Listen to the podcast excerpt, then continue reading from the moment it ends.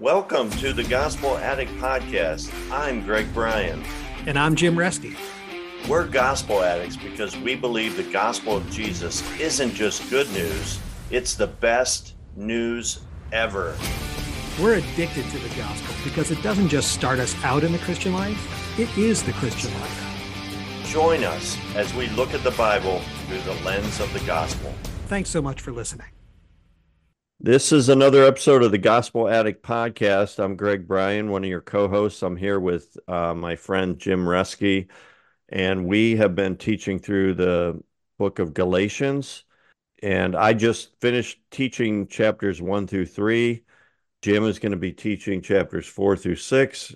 Yeah. So, Jim, how are you doing tonight? I'm doing okay, Greg. Doing okay. Great to be with you. Always fun to talk about these things. So, how did I do? I thought you were fabulous. You were magnificent. the thing is, I, am Greg, own... I, I know the words you want to hear. Well done, thou good and faithful servant. Well done. I do. I do want to hear those words, but what's what's crazy, and we talk about it a lot, is there's the talk you prepare, the talk you deliver, and then talk you wish you would have delivered. That's we, exactly right. We always spend most of Saturday afternoon thinking about what we wish we would have said. I will share that um, on this particular topic, I thought it went pretty well. Um, I don't have many changes. Um, I think I could have maybe um, spent a little bit more time talking about those the two thieves of the gospel and kind of explaining that illustration better and how the the Judaizers were not in line with the gospel. They kind of drifted away and fell into legalism and um, and there was somebody somebody asked the question that um, because I say there's three ways you can live: follow the rules, follow Jesus, or follow your heart. And a person asked, uh, you know, a question about um, which was basically a misunderstanding of the diagram actually that um that you could be following your heart and doing it for God. And uh um which made me think of I just wish I would have had more time uh talking about that you know Jesus gives us a new heart. Um that's right. so um and I love that verse it says um uh, delight yourself in the Lord, and He will give you the desires of your heart.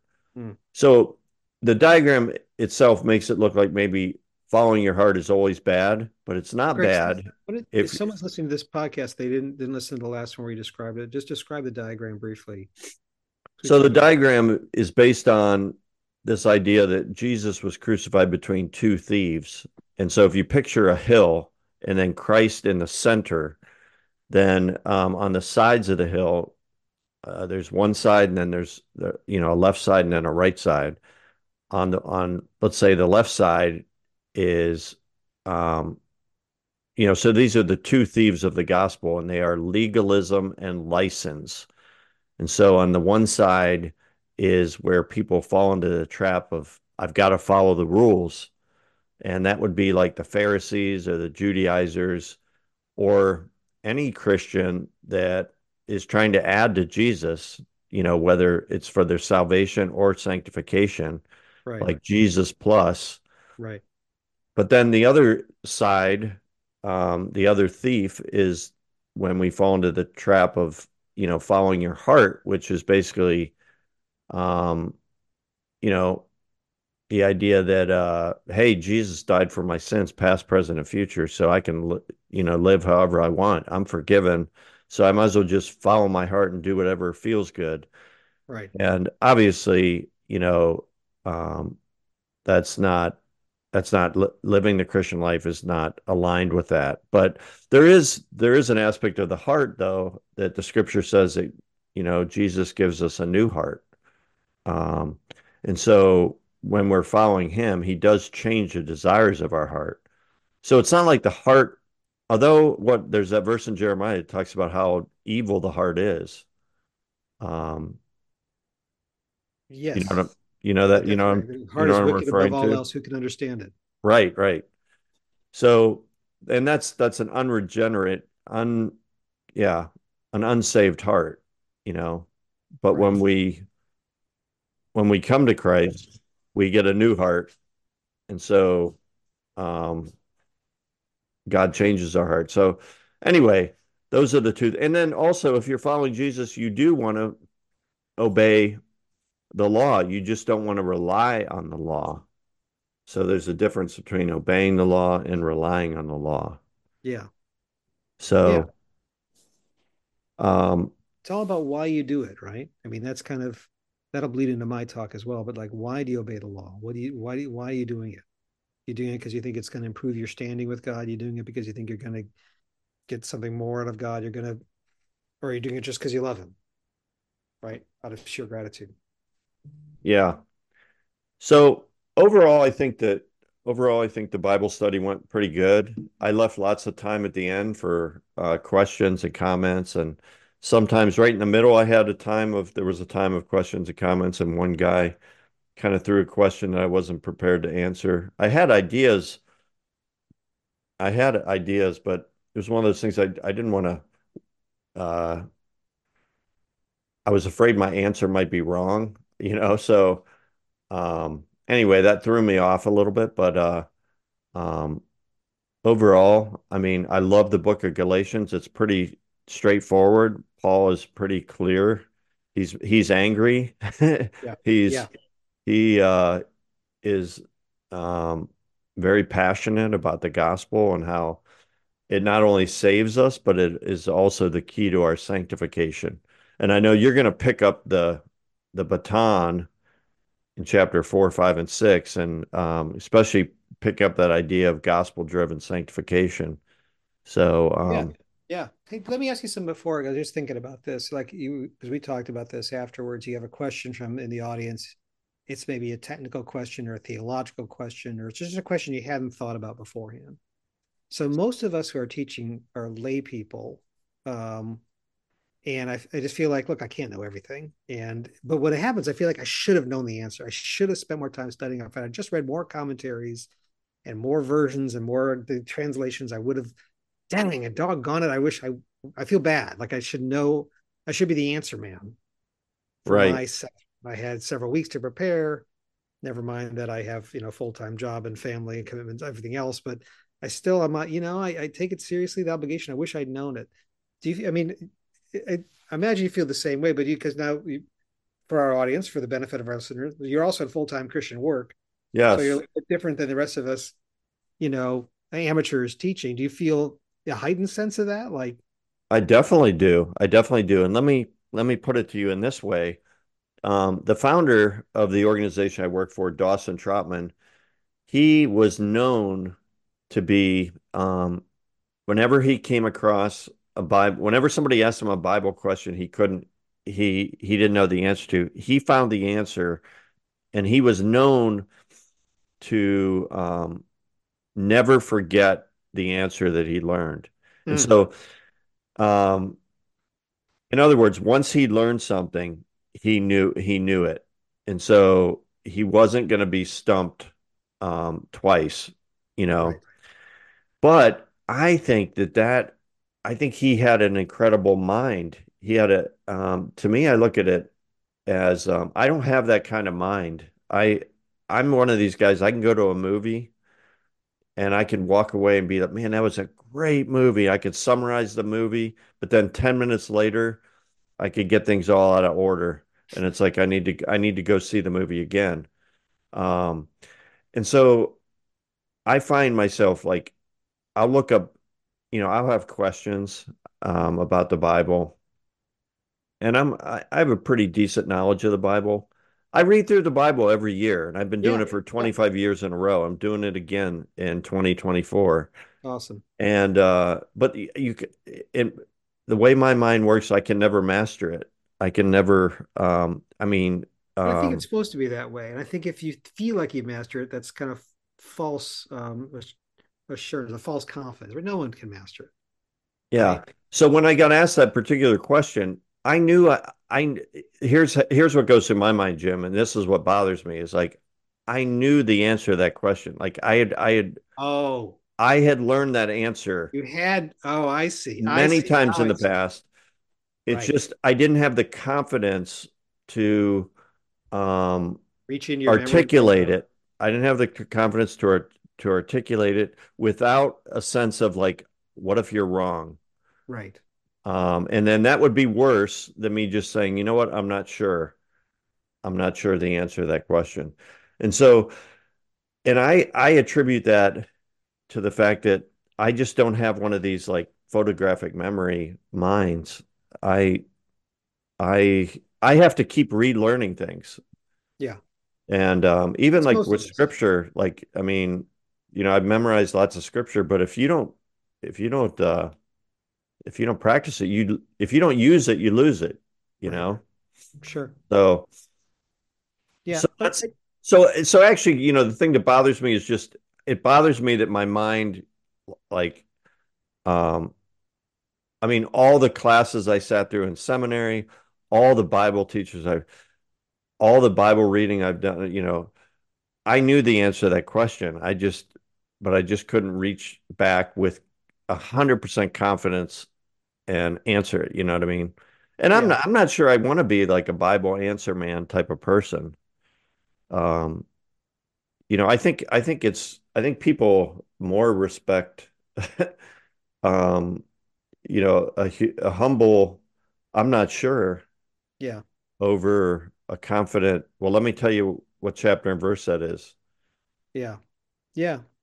See, I think it's what's funny is I think if you're the speaker like you were and you didn't have that answer, you feel bad about it. That feeling of walking like, oh dang, I should have known that answer. But as an audience member watching you, when you say, hmm, good question, I don't know. What what do the rest of you think? Which I think is kind of the way you handle that.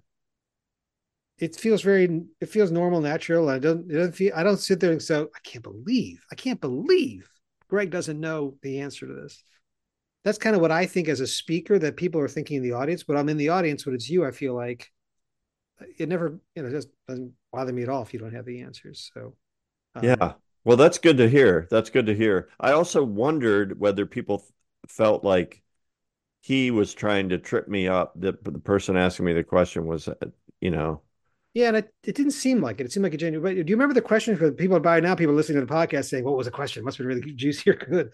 It was about oh yeah, the the question was about Timothy, and because you know in Galatians it talks about um, how I, I had just shared how Titus in Galatians it says that Titus um, um, chose not to be circumcised.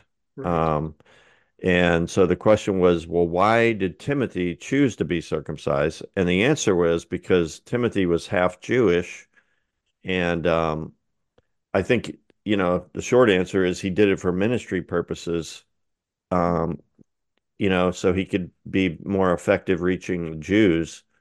Um, he didn't want to have any stumbling blocks. So he didn't do it for his his salvation or his sanctification. He he did it because he, was he was half Jewish and um he um you know I mean that's uh that's my understanding of that situation but and so it did you know it did kind of relate to um the book of Galatians because you know there's so much about circumcision in the book of Galatians you know and and circumcision is kind of a proxy or a word for like just law keeping and keeping the law. So even the way yes you just described that is really good, Greg, is say he chose to get circumcised, but it didn't affect his standing with God, yes right? So he's he's keeping that element of the Jewish law to be circumcised, but it didn't make him any better or worse in God's eyes. and I think he ch- I think he did it for ministry purposes and I think Titus chose not to not to be circumcised for ministry so purposes what's an analogy today? If I was in a, uh, a, a missionary in a country where they didn't eat meat, for example, and I said I'm just not going to eat, I'll be, I'll be vegan, then I'll yeah choosing choosing to choosing to adopt a cultural thing.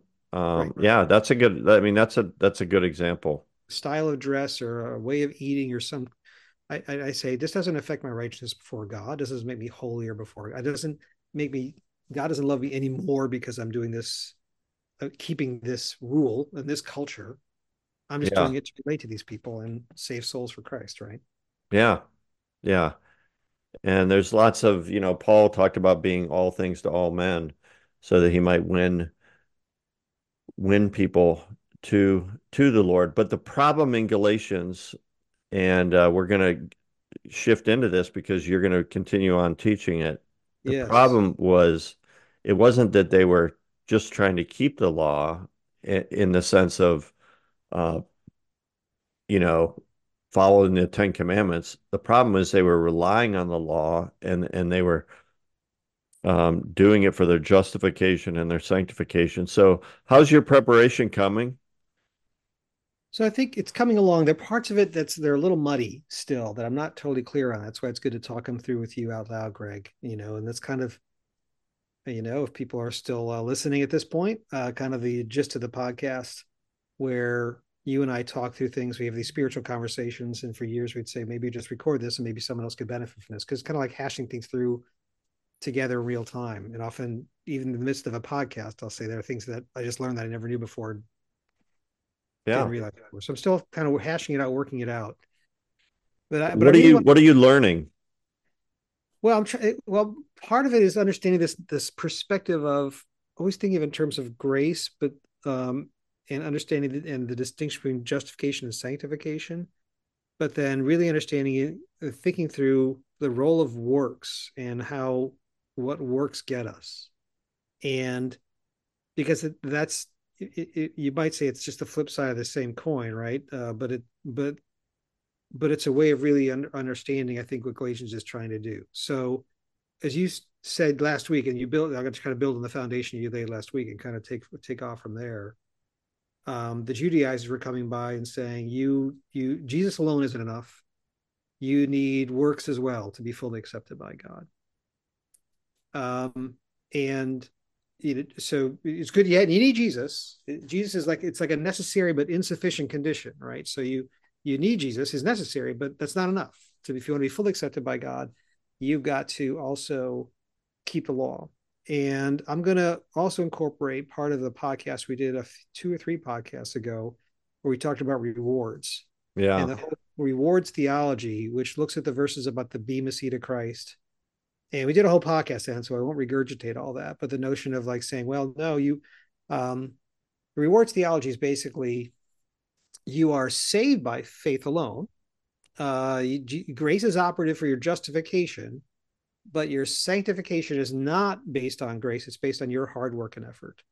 So you get into heaven purely by grace alone. This is what the rewards theology would say. You get into heaven, but if you want to hear "Well done, thou good and faithful servant," which is why I was teasing you Yeah. about it a moment, Right. you really want to be fully accepted by God, if you want that great standing in His eyes, you need to do a lot of good works, and you got to obey the law uh, after you become a Christian. So it's it's justification by grace through faith, but it's sanctification through your own hard work and effort.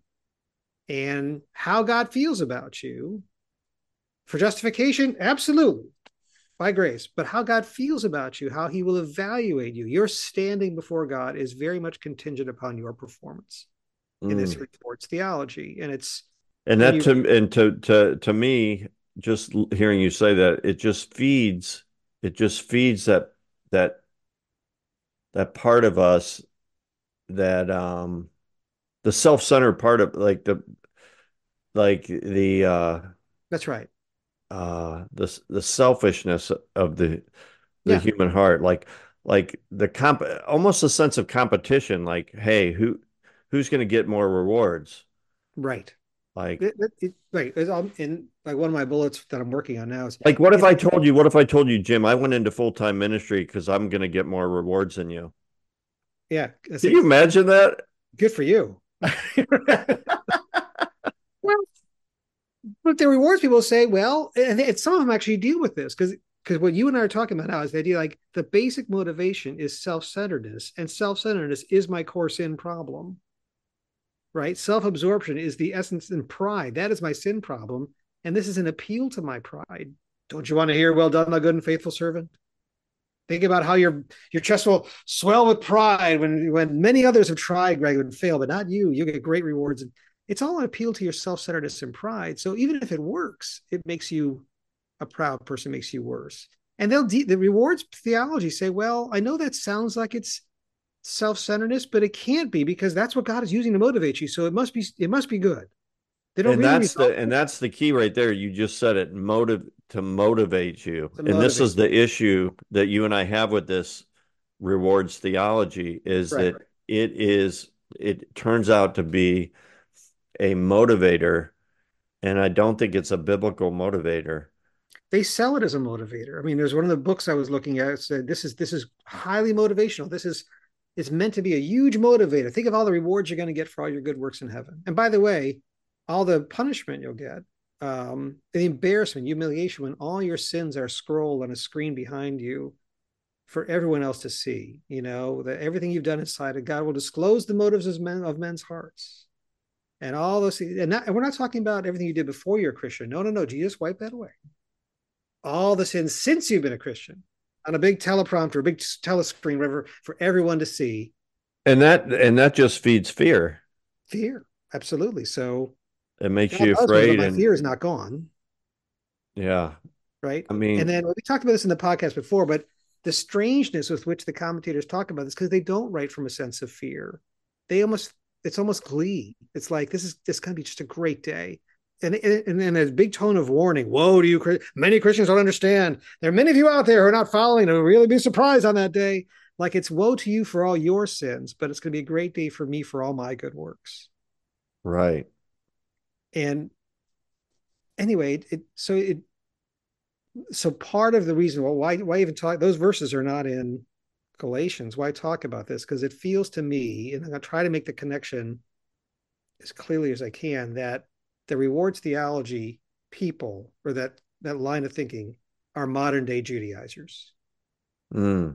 That, that they both say you know the, the question is is jesus alone enough to be fully accepted by god the judaizers would say no you need to keep the mosaic law too and the rewards people would say no that's enough to get into heaven but to be fully accepted by god that's jesus alone is not enough mm. You need to keep the law as well so they are the modern day judaizers and then the first bridge i need to cross and this is where i'm stumbling greg is the rewards people would immediately draw a distinction. They because they would they would say, "Oh no no no no no!" Those Judaizers said you need you need to do the law to be saved, and I'm not saying that. You're saved by I believe you're saved by grace alone. You're saved by faith. You get into heaven because of His grace. You just don't get fully rewarded unless you performed really well. So yeah. they say, "I'm not a Judaizer." Oh no no no no no that, that and and and if you, if you so this is I, i'm trying i'm figuring out still struggling with how to express it to maintain that theological view they need to put galatians in a box of justification they need to read the book of galatians as paul's rant against salvation by works they say so they can say i agree with galatians that salvation is by faith alone paul's just talking about salvation justification what I, a rewards person, what I'm talking about is your sanctification. I'm talking about how you live after you're saved. And Galatians isn't about that. Galatians is just about, you know, how to how to get into heaven just for salvation. But that's where I would I would bring up Galatians chapter three. Amen. Because I think it's pretty clear that this was not just salvation, it was about their sanctification too. Then you remember the verse? Because I can look it up while you, you, don't have it on the top of your. I don't have it on the top of my. Uh, uh... Galatians 3, verse 3 in particular, which is, I think, a pivotal verse. In the yeah. Are you so foolish, having begun by the Spirit, are you now being perfected by the flesh? So he's talking about being perfected. That is like, that is a textbook definition of sanctification. Yeah. He's not just talking about salvation, he's talking about their maturity. That's right. How do you live the Christian life? Right. Uh, and then here's another I got in front of me, chapter four, verse nine. He says, But now that you have come to know God, you have come to know God, or rather to be known by God. How is it that you turn back again to the weak and worthless elemental thing? So he's saying, You are believers, you are saved. Yeah. You have been known by God. You see, so he's definitely he's definitely and again, I don't know how to say this succinctly deftly clearly. I'm still working on it, but the I think the I think the rewards the rewards teachers would draw a distinction. Say we're not Judaizers. We agree with Galatians, and they would say that as long as they can keep Galatians in a justification box, it's just about justification. It's not about sanctification at all. And I think if you read Galatians, you say, "Oh no, it's he's absolutely talking about how you live your Christian life and your sanctification." To me, it's both. The Judaizers um, were adding J- Jesus, Jesus plus to their salvation and to their sanctification. But I think, but I think the book of Galatians itself is written to believers. Yes. Who who um who were struggling with their justification or their uh their um sanctification. I'm sorry. I would yeah, say it's yeah. more strongly um written towards believers who are struggling with their sanctification. I, I, I right, and I think that's the message today. So, so then I'm going to try to say, you, you mentioned Luther last time. I'm going to probably have a little another quote from Luther that talks about our passive righteousness, our completely holy in God's eyes. Yeah. Um, although I could hear someone in their mind saying, "Yeah, that's right, for your justification, but not for your sanctification. You still not a be a good person, be a good Christian, keep the law." So then I want to say, here's how does sanctification absolutely work? And I have four things uh, from the second half of the book of Galatians. And we don't have to go through them all on the podcast tonight, but these are the four things I want to say. Yeah, you can mention them.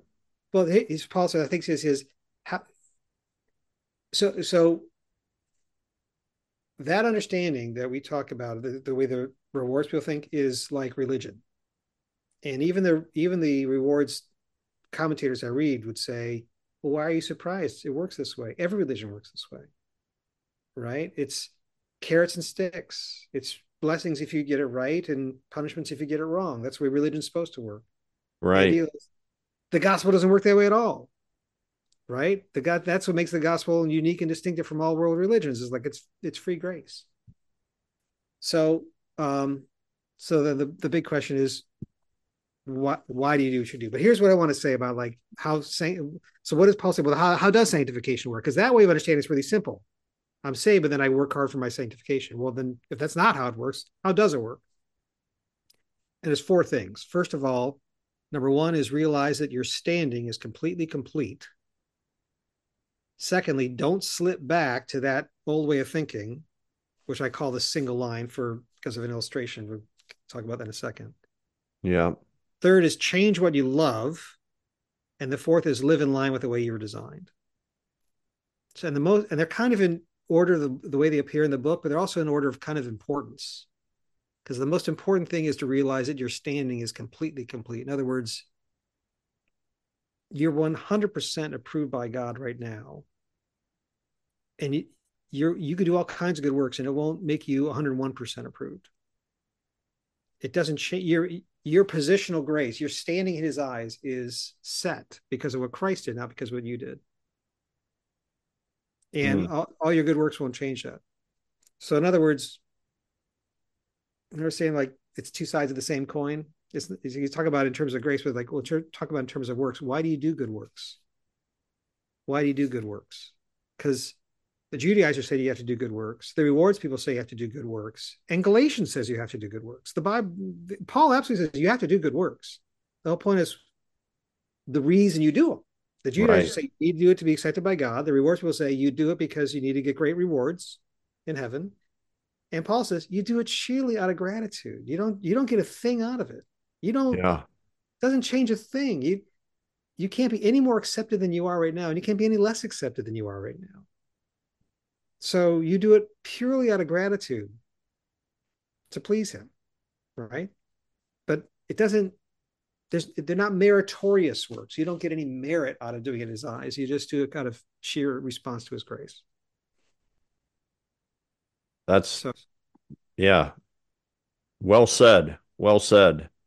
Well, there was a verse you brought up that I added to the presentation that you keyed in, in Galatians 6 I thought that was a really big addition.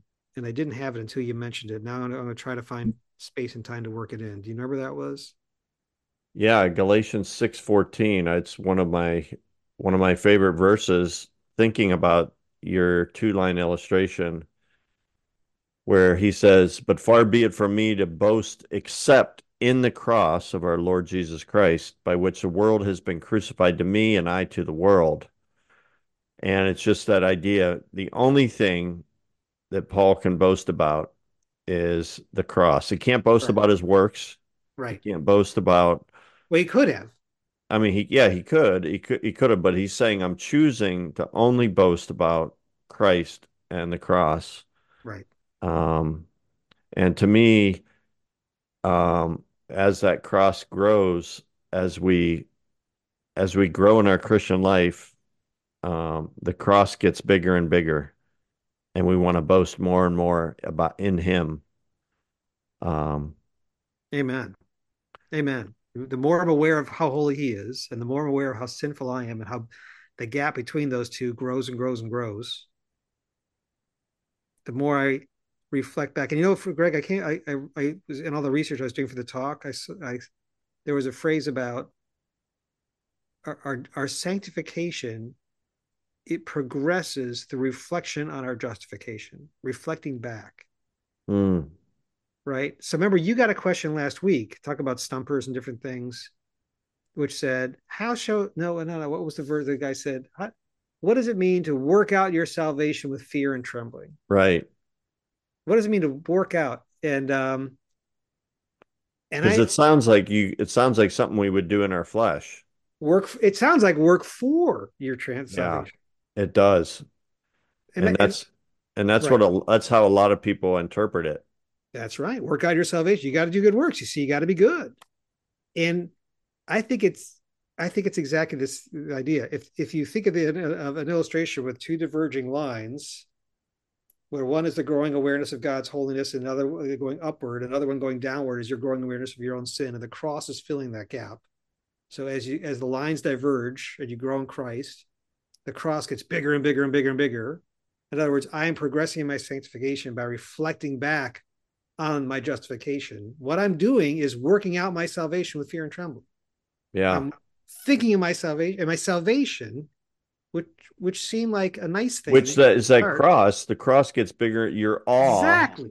And it, it- exactly. And the I cross mean- getting bigger and bigger is working out my salvation. I'm not graduating from my salvation. I'm not leaving behind my salvation. Because you're growing in your awe of what what what Jesus did for you, Amen. you Amen. know. Right. And there's another there's another word that I think works into into this to your illustration, and it's the word surrender. yes.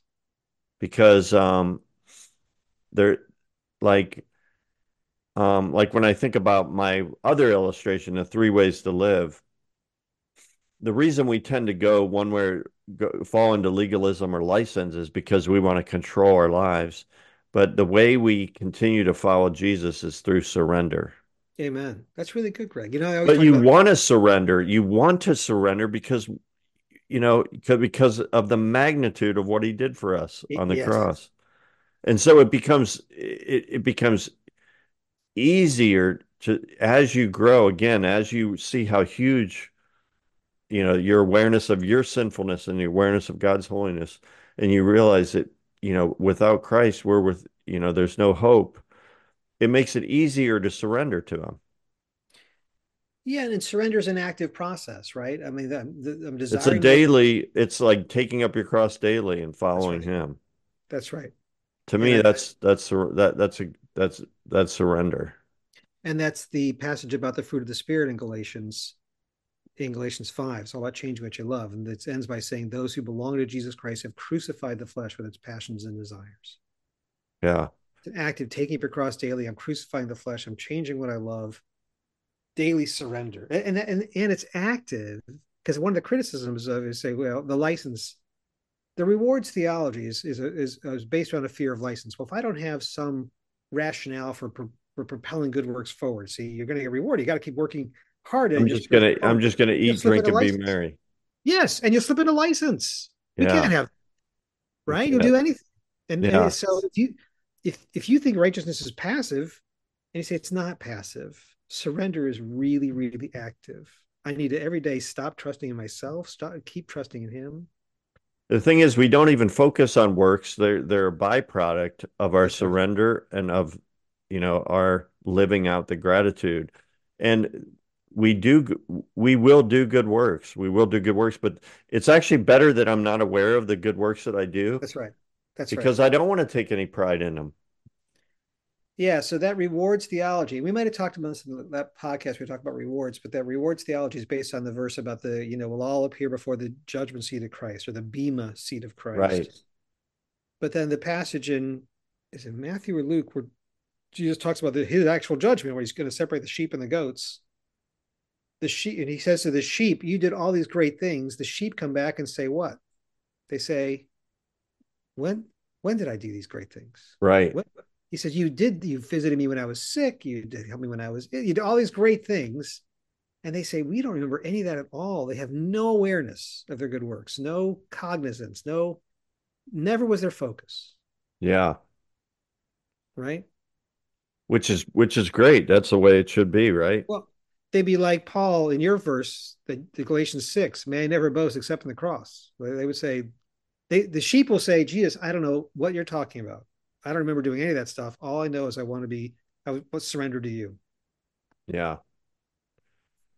Yeah. That's that's that's great. Any any um I'm excited. I'm excited for your talk, man. I really am. And is there any anything else you want to share? Well, I think I am going to circle back, and I think we did in the podcast called Podcast Go this idea. Well, those verses about rewards and crowns are in there. What do they mean? And in Philippians 4 1 and 1 Thessalonians 2, verse 19, Paul clearly says the rewards, rewards and the crowns are the people. And I think, Greg, we talked about the podcast, but I think you gave a teaching where you talked about this.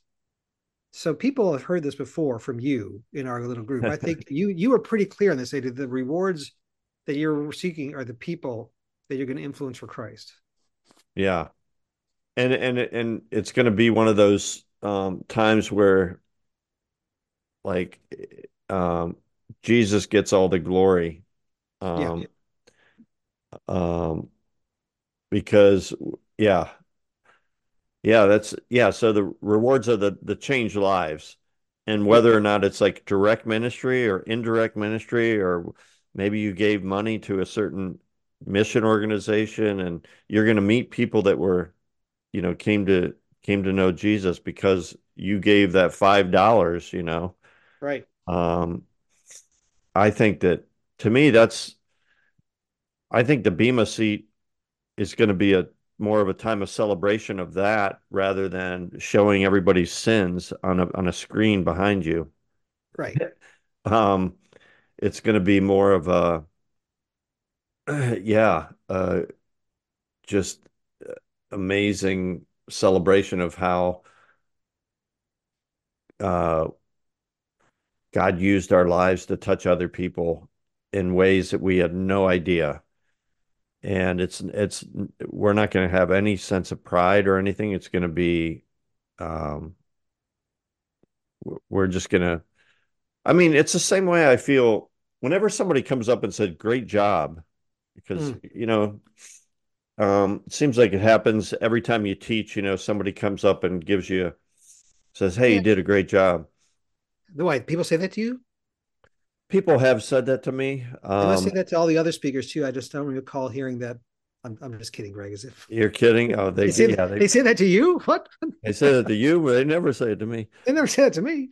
Well, and the thing is, sometimes people say it just because they feel the pressure to say it, you yeah. know. But um, but I think when people sincerely, you know, say it, and I can tell, like, just you know, I can kind of tell their heart I immediately thank God because I know that if I touched anybody's life, if I did anything well, it's it's it, it he deserves the credit.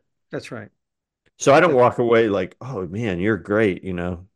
You're a great Bible teacher or you're, you know, um I actually kind of rejoice. You know, I think I th I turn that into a prayer of thanks to God that he that he used me. It's awesome. to touch somebody, you know, to touch somebody's life. And that's that's why I'm in ministry actually is is for moments like that. Um, when oh. uh when you get feedback like that, um, when you realize that God used you to touch another person's life, I've That's always right. known that that that has nothing to do with my unique you know there's nothing special um you know um anyway just just the i just am very keenly aware that that's that's just god. It's all god. And that's the and that's the greatest thing. Well how should we close this one? Uh well let's um let me read this little passage if you don't mind from luther because i thought this was really good. He talked about his passive righteousness. Do you mind if i do that? Yeah no do it so luther wrote this commentary this uh, on the uh, galatians and i think did you talk about how this started the revival the great awakening did you talk i did not share that story so it was uh so I, if I have time, I'll, I, will mention this briefly. How um, John and Charles Wesley were in the early 1700s were missionaries. They went to from England to Georgia, and they failed miserably. And they came back to England all disheartened and disillusioned. And they went to a Bible study, and uh, someone was reading Luther's commentary on Galatians, which you teed up last week, and you mentioned yeah. it. And they were completely changed. Not them for the one of their companions first, but the, but but then they all they they changed. And this is the passage they were reading. This is actually a paraphrase. Uh, uh, it was a, it's a, I found this in the internet, abridged and a paraphrase by Tim Keller. So um, it's about a paragraph long. I'll just start it. It says, Therefore, we must be careful to use the law appropriately. Again, these are Luther's words, paraphrased by Tim Keller.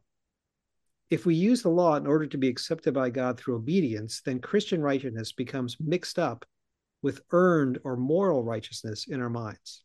If we try to earn our righteousness by doing many good deeds, we actually do nothing.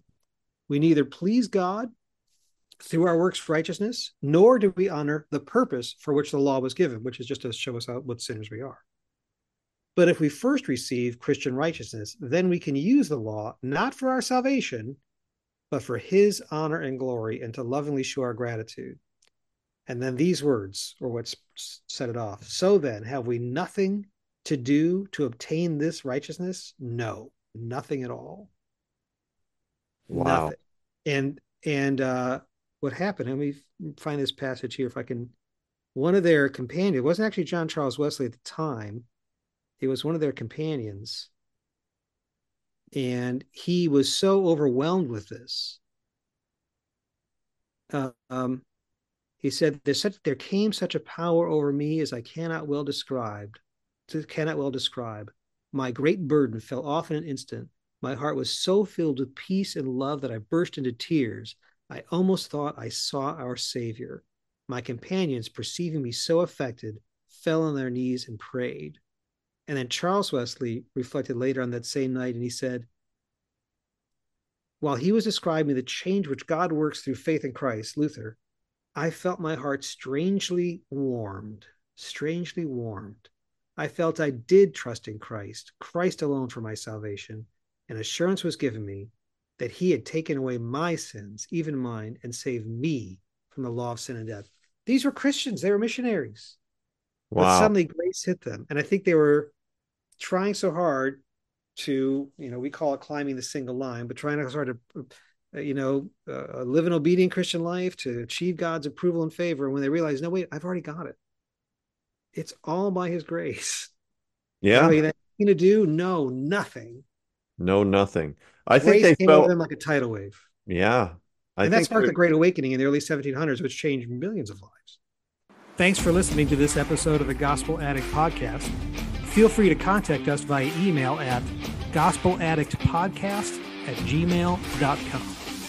Stay tuned for our next episode and remember, on your worst days, you're never beyond the reach of God's grace, and on your best days, you're never beyond the need of God's grace. See you next time.